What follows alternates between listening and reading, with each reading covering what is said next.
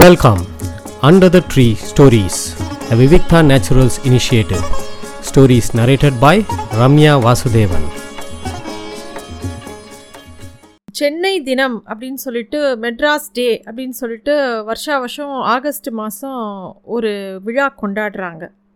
சென்னை தினத்தை முன்னிட்டு கிழக்கு பதிப்பகம் வந்து சென்னை சிறுகதை போட்டி அப்படின்னு சொல்லிட்டு ஒரு சிறுகதை போட்டி நடத்திட்டாங்க. அதை அதில் பரிசு பெற்ற கதைகள் எல்லாத்தையும் தொகுத்து ஒரு புஸ்தகமாக போட்டிருக்காங்க. அதில் ஒரு சிறுகதை நான் படித்தேன் ரொம்ப என்னை கவர்ந்த ஒரு சிறுகதை. மெட்ராஸ் அப்படிங்கிறது அந்த கதையோட பெயர். இந்த கதை கிட்டத்தட்ட எனக்கு மனசுக்கும் ஒத்து போகிற மாதிரி ஒரு கதை. அதனால் அதாவது மெட்ராஸ்னு நம்ம யாரும் சொல்கிறதில்ல இப்போ எல்லாம் சென்னை சென்னைன்னுங்கிறாங்க. பட்டு மெட்ராஸ்னு சொல்கிறதுல இருக்கிற ஒரு ஃப்ளேவரே வேறு. ஸோ இந்த கதை வந்து ரொம்ப சுவாரஸ்யமாக இருந்தது. அதை தான் இன்றைக்கி நான் உங்களுக்காக சொல்ல போகிற கதை. அதாவது அட தம்மா துண்டுப்பா மெட்ராஸு. இம்மா பெரிய திருச்சியே ரவுண்டு கட்டினவ இந்த இருக்கிற மெட்ராஸ்க்கு தனியாக போகமாட்டாளா விடுப்பா போயிட்டு வரட்டும். ஹெச்எம் மாமா எனக்காக அப்பாவிடம் சிபாரிசு செய்து கொண்டிருந்தார். ஒரு பொண்ணு அவள் வந்து காலேஜ் படிச்சிட்ருக்கா. அவள் காலேஜில் ஏதோ ஒரு ப்ராஜெக்ட் பண்ணணும். அதுக்காக அவளுக்கு வந்து அவள் திருச்சியில் படிக்கிற பொண்ணு மெட்ராஸ் போகணும் அப்படின்னு சொல்லிட்டு அவள் அந்த ப்ராஜெக்ட்டுக்கு அவளும் அவள் ஃப்ரெண்டும் சேர்ந்து மெட்ராஸில் பண்ணணும்னு முடிவு பண்ணுறாங்க அதுக்காக அவன் மெட்ராஸ் போகணும் அது வந்து ஒரு பெரிய பிரச்சனை கிடையாது. அதாவது அவங்க அப்பா அம்மா அதுக்கு ஒத்துக்குவாங்க. ஆனால் இந்த தடவை என்ன ஆயிடுச்சுன்னா அவள் ஃப்ரெண்டு ஒரு நாலு நாள் முன்னாடியே யாரோடையோ முன்னாடியே போயிட்டா அவள் மெட்ராஸ்க்கு. இவ இப்போ தனியாக போகணும் இந்த பொண்ணு. அவங்க அப்பா அம்மாவுக்கு திருச்சியிலேருந்து ஒரு பொண்ணை மெட்ராஸ்க்கு அனுப்புறதா? இது வந்து கொஞ்சம் வருஷங்களுக்கு முன்னாடி ஒரு ஆயிரத்தி தொள்ளாயிரத்தி எழுபத்தஞ்சி எண்பது அந்த காலகட்டத்தில் நடந்த ஒரு விஷயமாக அவள் பதிவு பண்ணுறான் அவளால் அவங்க அப்பா அம்மா ஒத்துக்கலை. அப்போ அந்த பொண்ணோட ஸ்கூல் ஹெச்எம் அவரை ஹெச்எம் மாமானே சொல்கிறா ஏன்னா அவர் வந்து ஸ்கூல் அவள் படிக்கிற ஸ்கூலில் ஹெச்எம்மாக இருந்தால் கூட இவங்க குடும்ப நண்பர்களில் முக்கியமான ஒருத்தர் இவங்க வீட்டு பக்கத்துலேயே இருக்கார். அவர் வந்து மெட்ராஸை சேர்ந்தவர். அவருக்கு வந்து மெட்ராஸ்னாலே அவருக்கு ரொம்ப சந்தோஷம். அவர் வேறு எதை பற்றியுமே அவருக்கு பெரிய தீரா காதல் கிடையாது. ஆனால் அந்த மெட்ராஸ் மேலே அது அவருக்கு ரொம்ப ஒரு தீரா காதல் உண்டு. அவர் அதான் சொல்லுவார் மெட்ராஸுங்கிறதே தம்மா துண்டு சின்ன ஊருமா? நீங்களாம் இவ்வளோ பெரிய திருச்சியில் இருக்கீங்க அப்படின்னு சொல்லுவார். அது இப்போ நமக்கு நம்புறதுக்கு கஷ்டமாக தான் இருக்கும். அவரை பொறுத்த வரைக்கும் மீனம்பாக்கமே மெட்ராஸ் கிடையாது. அவர் என்ன சொல்கிறாருன்னா அதாவது தமிழ்நாடுன்னு ஒரு பெரிய மாநிலத்துக்கு ஒரு தலைநகரம் வேணும்னு சொல்லிட்டு மெட்ராஸை வச்சாங்க. ஆனால் வந்து அந்த மெட்ராஸ் இன்னும் அழகாக இருக்கணும்.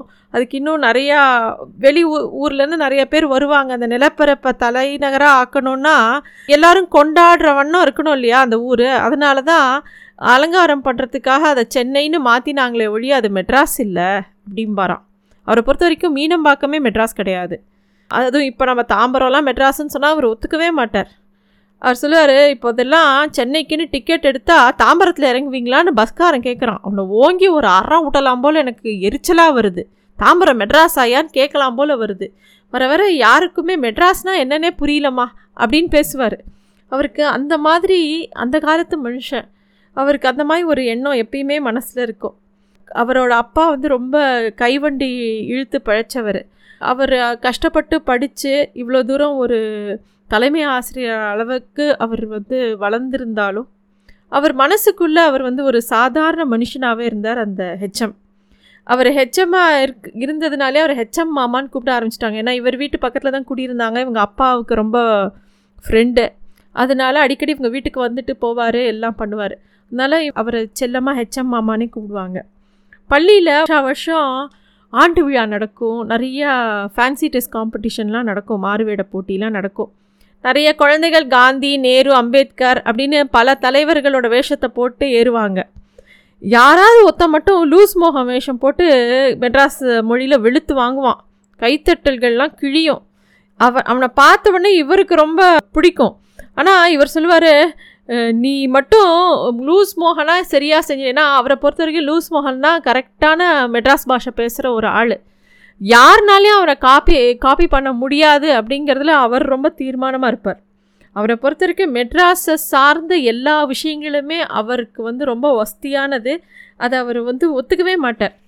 இப்போ வந்து இந்த பொண்ணு வந்து திருச்சியிலேருந்து மெட்ராஸ் போகணும் அப்படிங்கும்போது அவங்க அப்பா அம்மா ஒத்துக்கலங்கும்போது இந்த ஹெச்எம்மை தான் துணைக்கு கூப்பிட்றா. அவள் கூப்பிட்டு அவங்க அப்பா அம்மாட்ட பேச சொல்கிறா இந்த மாதிரி நான் பத்திரமா போயிட்டு வருவேன்னு சொல்லுங்கள் நீங்கள் கொஞ்சம் சொல்லி புரிய வைங்கன்னு சொல்லுவோம் அவரும் இவங்க வீட்டில் உட்காந்து சொல்கிறாரு போச்சு இந்த அம்மா தூண்டு. மெட்ராஸு போயிட்டு வரட்டும்ப்பா அப்படின்ட்டு அவரும் சொல்லவும் சரி ஒரு வழியாக அவங்க அனுப்புகிறாங்க இந்த பொண்ணை மெட்ராஸ்க்கு தனியாக காலேஜ் ஃபைனல் இயர் படிக்கிற பொண்ணு.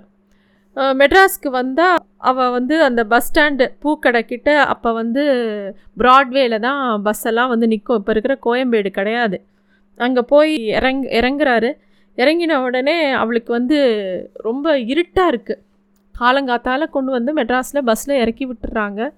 அந்த பூக்கடை பஸ் ஸ்டாண்டில் ரொம்ப வெளிச்சம்லாம் இல்லை இருட்டாக இருக்குது இறங்கி நிற்கிறா அவளோட பொ பொட்டி படுக்கையெல்லாம் அவள் தான் முத முதல்ல தனியாக மெட்ராஸ் வந்திருக்கிற பொண்ணு. இருட்டாக இருக்குது ஒரு பஸ் ஸ்டாண்டு விடி காலம்புற. அவளை கூட்டிகிட்டு போக வேண்டிய ஃப்ரெண்டோட அப்பா அம்மாவோ ஃப்ரெண்டோ யாருமே வரலை. அவள் இறங்கி நின்றுட்டுருக்கா அப்போ யாரோ ஒருத்தர் வந்து அம்மா அம்மான்னு ஒரு குரல் கேட்குறது டக்குன்னு திரும்பி பார்த்தா பக்கத்தில் ஒரு ஆள் நிற்கிறான் மு முகம் முழுக்க தாடி சீவாத தலை அழுக்கு போர்வை போத்தின்ட்டு ஒரு பெரியவர் மாதிரி ஒரு ஆள் நிற்கிறான் பக்கத்தில். பார்த்த உடனே உடம்பே வெல வெளத்து போச்சு. அவன் பிச்சை தான் கேட்குறான்னு உணர்ந்தா கூட இவளால் ரியாக்ட் பண்ண முடியல. அவ்வளோ கிட்டக்க ஒரு ஆளை பார்த்ததே கிடையாது. அதுவும் இந்த இருட்டில் பார்த்தோன்னே அவளுக்கு பக்குன்னு இருக்குது வேக வேகமாக அவள் பர்ஸை திறந்து ஏதோ கையில் கிடைக்கிற காசை எடுத்து அவர் கையில் கொடுத்துட்டு நகர்ந்து போகிறாள் நகர்ந்து போன அப்புறம் தான் தெரியறது. அவள் கொடுத்தது வந்து கிட்டத்தட்ட ஐம்பது ரூபா எடுத்து கொடுத்துருக்கா. ஒரு பிச்சைக்காரனுக்கு. அதுவும் என்ன ஆயிரத்தி தொள்ளாயிரத்தி எண்பது அந்த காலங்களில்.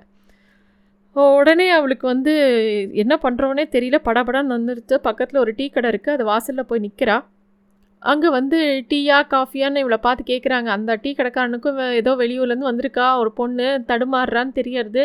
டீ சாப்பிட்றியா காஃபி சாப்பிட்றியா பூஸ்டா ஹார்லிக்ஸான்னு கேட்குறா இவளுக்கும் சரி கொஞ்சம் மனசை நிதானப்படுத்திட்டா ஏதாவது சாப்பிட்லாம் போல் இருக்குது ஒரு ஹா டம்ளர் ஹார்லிக்ஸ் ஆர்டர் பண்ணி சாப்பிட்றா. சாப்பிட்டுட்டு கொஞ்ச நேரத்தில் பர்ஸை எடுத்து பைசா கொடுக்கணும்னு தேடும்போது பார்த்தா பர்ஸை காணும். அப்படியே அவளுக்கு அழுகியே வந்துடுது அப்போ தான் பக்கத்தில் அப்பா இல்லையேங்கிற கவலை வருது. இத்தனைக்கும் அப்பா அம்மா சொன்னாங்களே நம்ம வந்து இப்படி வந்துட்டு இப்போ கடைசியில் இப்படி மாட்டின்ட்டோமேன்னு அவளுக்கு பயம் அழுக எல்லாம் கலந்து வருது. அழ ஆரம்பிச்சிடுறா ஒரு மாதிரி விசும்ப ஆரம்பிக்கிறா. அப்போ வந்து பக்கத்தில் ஒரு குரல் கேட்குறது ஏமா அழுவுற? அப்படின்றது ஒரு குரல். நிமிர்ந்து பார்த்தா அதே பிச்சைக்காரர். இந்த தடவை அவர் முகம் வந்து கொஞ்சம் பழக்கப்பட்ட மாதிரி ஆகிப்போச்சு முன்னாடி பயந்த அளவுக்கு இப்போ அவரை பார்த்தா பயம் வரல. பை நிறையா பணம் வச்சுருந்தேன் தொலைச்சிட்டேன்னு தேம்பி தேம்பி அழறா. கொஞ்ச நேரம் அமைந்து அனுப்புறம் அவர் பாக்கெட்டை தொ தேடி அவர் அவ இவ கொடுத்த அந்த ஐம்பது ரூபா எடுத்து இவக்கிட்டே திருப்பி கொடுத்து நீ எது வரைக்கும் போகணும்? அப்படின்னு கேட்குறார் இவ சொல்கிறா நான் குவீன் மேரிஸ் காலேஜ் வரைக்கும் போகணும் அப்படின்னு சொல்கிறா தெரிஞ்சவங்க ஃபோன் நம்பர் ஏதாவது இருக்கா? அப்படின்னோடனே இல்லை அப்படிங்கிறது. ஏன்னா எல்லாமே அந்த பர்சுக்குள்ளே தான் வச்சுருக்கா. பேசாமல் ஒன்று பண்ணு. இங்கேருந்து ஒரு ஆட்டோ பிடிச்சிக்க. நேராக போய் லெஃப்ட்டில் எடுத்தீங்கன்னா ப ஆட்டோ ஸ்டாண்டு. ஆட்டோ எடுத்து நேராக காலேஜுக்கு போயிடு அப்படிங்கிறார் அவர். அப்படியும் அழுது அந்த டீ கடையை பார்க்குறேன். ஏன்னா டீ கடைக்கு காசு கொடுக்க கூட அவள் கையில் காசு இல்லை. அவர் வந்து அவங்க டீ கடையா? நான் கொடுத்துக்கிறேன் நீ கிளம்பு அப்படின்னு சொல்லிட்டு திருப்பி இப்போ அவர் பேக்கெட்டெல்லாம் பிராஞ்சி இன்னொரு ஐம்பது ரூபாயும் எடுத்து அவள் கையில் கொடுக்குறா. நூறுரூவா எடுத்துட்டு போய் ஆட்டோ பிடிச்சி நேராக குவீன் மேரிஸ் காலேஜுக்கு கிளம்பி போயிடுறான் நேரம் ஆகியும் இவ ஃபோன் பண்ணலன்ன உடனே அவள் ஃப்ரெண்டு வந்து இவங்க வீட்டுக்கு ஃபோன் பண்ணி அவங்க பயந்து இவங்க பயந்து ஒரே பிரச்சனையாகி அவங்க எல்லாரும் கடைசியில் காலேஜுக்கு வந்து தேடி இவ காலேஜ் வந்தவுடனே எல்லாரும் சமாதானம் ஆறாங்க. இந்த மாதிரி ஒரு சம்பவம் நடந்தது இவ மனசில் இப்போ தோன்றுறது. அதுக்கப்புறமா அவள் வந்து யூஜி முடித்து இதே பயந்து போன மெட்ராஸ்லேயே அவள் வந்து அதே குவீன் மேரிஸ் காலேஜில் பட்டப்படிப்பும் படித்து அங்கேயே பகுதி நேர லெக்சரராகவும் ஜாயின் பண்ணிடுறான். அங்கேயே வா இருந்து அவளுக்கு கல்யாணம் ஆற எல்லாமே அதாவது மெட்ராஸ்லேயே செட்டில் ஆயிடுறான் இப்போ இந்த வாழ்க்கையில் அவளுக்கு ரொம்ப முக்கியமான நிகழ்வாக மனசில் எப்பயுமே பதஞ்சோட இடம் வந்து பூக்கடை பஸ் ஸ்டாண்டு கோயம்பேட்டுக்கு பூக்கடை பஸ் ஸ்டாண்ட் மாறும்போது இவளுக்கு ரொம்ப வருத்தமாக இருந்தது. நிறைய பேர் வருத்தப்பட்டிருப்பாங்க அதில் இவ்வளோ ஒருத்தி. இத்தனை வருஷங்களுக்கு அப்புறம் அவளுக்கு திருப்பி அவன் மனசில் இந்த விஷயங்கள்லாம் திருப்பி திருப்பி ஞாபகம் வருது. ஏன்னா அவளுக்கு வந்து ரெண்டு நாள் முன்னாடி அவள் பாரிஸ் கார்னர் போகிறா அதே பூக்கடைக்கு போகிறா போகும்போது அவளுக்கு இந்த விஷயங்கள்லாம் ஞாபகம் வருது. இங்கே தானே இருந்தது பூக்கடை பஸ் ஸ்டாண்டு இங்கே தானே இறங்கினோம் இங்கே தானே டீ குடித்தோம் இந்த மாதிரி அவளுக்கு பல விஷயங்கள் ஞாபகம் வருது. கிட்டத்தட்ட பதினேழு வருஷங்கள் ஆயிடுத்து. அவள் அப்படியே யோசிச்சுட்டே இருக்கா. அப்படி பார்க்கும்போது ஒரு ஆள் செருப்பு தைச்சின்னு இருக்கான். இவ செருப்பு பிஞ்சு போய்டுறது சரி செருப்பு தைக்க கொடுக்குறான் உடனே அந்தாலும் குடிஞ்ச தலை நிமிராமல் செருப்பு தைக்கிறான் செருப்பை நல்லா தைச்சி முடிச்சுட்டு எழு நிமிந்து பார்க்கும்போது இவளுக்கு அந்த பிச்சைக்காரரோட முகமே ஞாபகம் வருது. கிட்டத்தட்ட அவரை மாதிரியே இருக்குது இந்த- இந்த ஆள் முகமும் அவளுக்கு அப்படியே கிடுகிடுன்னு பூரிப்பாக வந்துடுது. இந்த ஹெச்எம் மாமா சொன்ன மாதிரி தம்மா தூண்டு மெட்ராஸ் இவ பார்த்தா அதே ஆளை திருப்பியும் அதே இடத்துல பார்க்குறாளே அப்படின்னு யோசிக்கிறான் ஆனால் ஒன்றும் பேசலை அன்னைக்கு நகர்ந்து போயிடுறா. நல்லா யோசித்து பார்க்குறேன் அவர் தானே அவர் தானே யோசிச்சு பார்க்குறா. ரொம்ப தீர்மானமாக தெரியறது அந்த செருப்பு தைக்கிறவர் தான் அந்த பிச்சைக்காரர். அவருக்கு காசு கொடுத்த பிச்சைக்காரர்னு அவருக்கு ஞாபகம் வருது. சரி அவரை போய் சந்திக்கணும்னு மறுநாளே அவரை அந்த இடத்துல சந்திக்க போகிறா அந்த நேரத்தை அவர் ரொம்ப உணர்வு பூர்வமாக இது எப்படி இருக்க போகிறதோ அவருக்கு அவர் என்ன நினைப்பாரோ அப்படின்னு சொல்லிட்டு கையில் பைசா எடுத்துன்னு போகிறா அங்கே போய் அவ அவர்கிட்ட பேச பேச்சு கொடுக்குறா. என்ன தெரியுதா? எல்லாம் கேட்குறா அவர் வந்து அப்படியாம்மா எனக்கு தெரியலையேம்மா அப்படின்னு சொல்கிறார் எந்த ரொம்ப பெரிய மூஞ்சில் சலனம்லாம் இல்லை. உடனே அவ அவர் கையில் ஒரு ஐநூறுரூவாயை நீட்டி இருந்தாங்க வச்சுக்கோங்க அப்படிங்கிறா. அவர் சொல்கிறாரு அதான் நேற்று தைச்ச செருப்புக்கு நேற்றே நீ காசு கொடுத்துட்டியேம்மா இப்போ எதுக்கு? அப்படின்னு கேட்குறார் பரவாயில்ல வச்சுக்கோங்க அப்படிங்கிறார். உடனே அவர் கொஞ்ச நேரம் நிதானிச்சு இவன் முகத்தை நல்லா ஊடுருவி பார்த்துட்டு லேசாக சிரிக்கிறார். ஏன் சிரிக்கிறீங்க? ஞாபகம் வந்துருச்சா? அப்படின்னு இவ கேட்குறா நான் உனக்கு உதவி பண்ணேனான்னு தெரில ஆனால் எந்த நாள்லையும் நான் பிச்சை எடுத்ததில்லை தெரியுதா? அப்படிங்கிறார். இந்த முறை அவர் அப்படி சொல்லும்போது அவர் மீசைக்கும் தாடைக்கும் நடுவில் ஒரு நமட்டு சிரிப்பு சிரிக்கிற மாதிரி இவளுக்கு உ- உண- உணர முடிஞ்சுது. திருப்பியும் அவள் கொஞ்சம் மிரட்டலாக கேட்குறா அப்போ அன்றைக்கி பஸ் ஸ்டாப்பில் என்ன என்ன பண்ணிகிட்டு இருந்தீங்க? அப்படின்னு அவள் கேட்குறான் அவன் வந்து தச்சின் இந்த செருப்பை ஓரமாக வச்சுட்டு இவர் பக்கம் திரும்பி இந்த அம்மா பக்கம் திரும்பி என்ன ஒரு பதினஞ்சு வருஷம் இருக்குமா? அப்படின்னு கேட்குறார் ஆமாம் இருக்கும் அப்படின்னோடனே அப்பால பிக் பாக்கெட் தாம்மா என் தொழில்.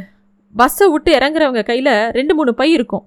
துட்டை கையில் வச்சுருக்காங்களா? இல்லை ஜோபியில் வச்சுருக்காங்களான்னு தெரிஞ்சுக்கிறதுக்காக அப்படி ஒரு ஆக்ட் அந்த அப்போ தான் அவங்க எதில் வச்சுருக்காங்கன்னு தெரியும். அப்படின்னு அவர் சொல்கிறார் எனக்கு முன்னால் இது நாள் வரை தொங்கிக் கொண்டிருந்த நான் வெகுவாக ரசித்த தலைகீழ் ஓவியத்தை ஒரு நொடியில் திருப்பி போட்டு அதன் உண்மை அழகை எனக்கு அரைந்து சொல்லியது போல் இருந்தது.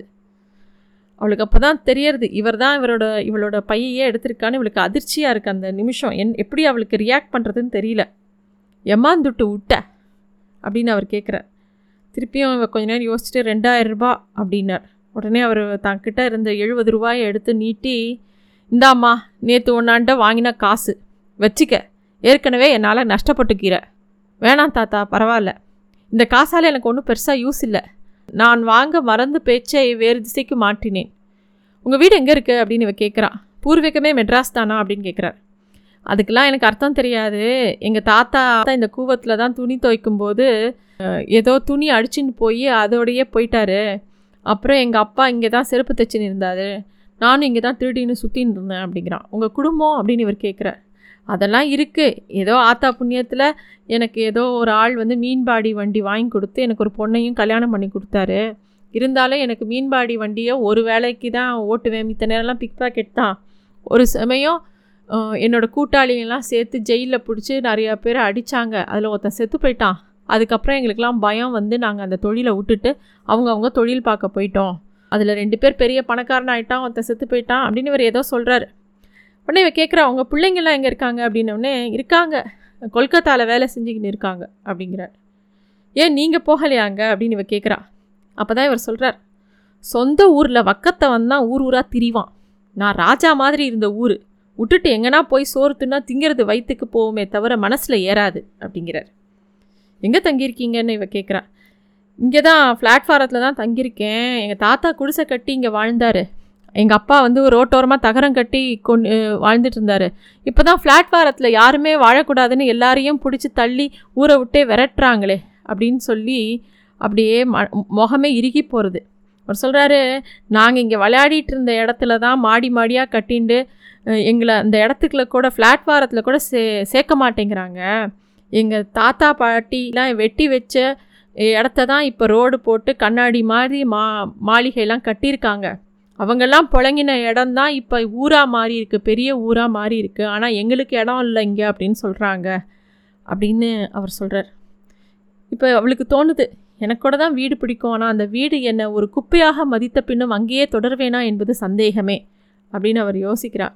ரொம்ப யோசிச்சப்புறம் அவர் திருப்பியும் அந்த எழுபது ரூபாய் எடுத்து இவ கையில் கொடுத்து கண்டிப்பாக வாங்கிக்கணும் அப்படின்னு சொல்லி ரொம்ப கம்பல் பண்ணுறாரு இவளுக்கு என்ன சொல்கிறதுன்னு தெரியாமல் அங்கேருந்து கிளம்புறா அவள் அந்த இடத்த விட்டு அந்த பைசா வேண்டாம் அப்படின்னு சொல்லி கொடுக்குறா அவள் திருப்பி. திருப்பியும் அவர் எழுந்து வந்து இவ கையில் அந்த எழுபது ரூபாயை கையில் திணிச்சிட்டு இந்த துட்டெல்லாம் நமக்கு தேவையில்லைம்மா. என்னைக்காவது இந்த பிளாட்ஃபாரத்தில் செத்து கிடந்தேன்னா கார்ப்பரேஷனுக்கு மட்டும் ஃபோன் பண்ணி சொல்லிடுமா. அது போதும் என்று சொல்லி பீத்து போன செருப்பை குவையிலே தள்ளாடிபடியே சென்றமர்ந்தார் எனக்கு ஒன்று மட்டும் புரிந்தது. நான் இப்போது சென்னை வாசிதான் ஆனால் நிச்சயமாக என்னால் மெட்ராஸ்காரனாக மாற முடியாது. அடுத்த முறை ஹெச்எம் மாமாவை பா கண்டிப்பாக பார்க்கும்போது மெட்ராஸ் தம்மா துண்டு இல்லை என்பதை சொல்ல வேண்டும். இதுதான் இந்த கதை. இந்த கதையை எழுதினவர் வந்து ஏ. சந்திரசேகர் அப்படிங்கிற ஒருத்தர் தான் எழுதியிருக்கார். இது பரிசு பெற்ற கதை. நன்றி. Thanks for listening to Stories Under the Tree, a Vivikta Naturals initiative.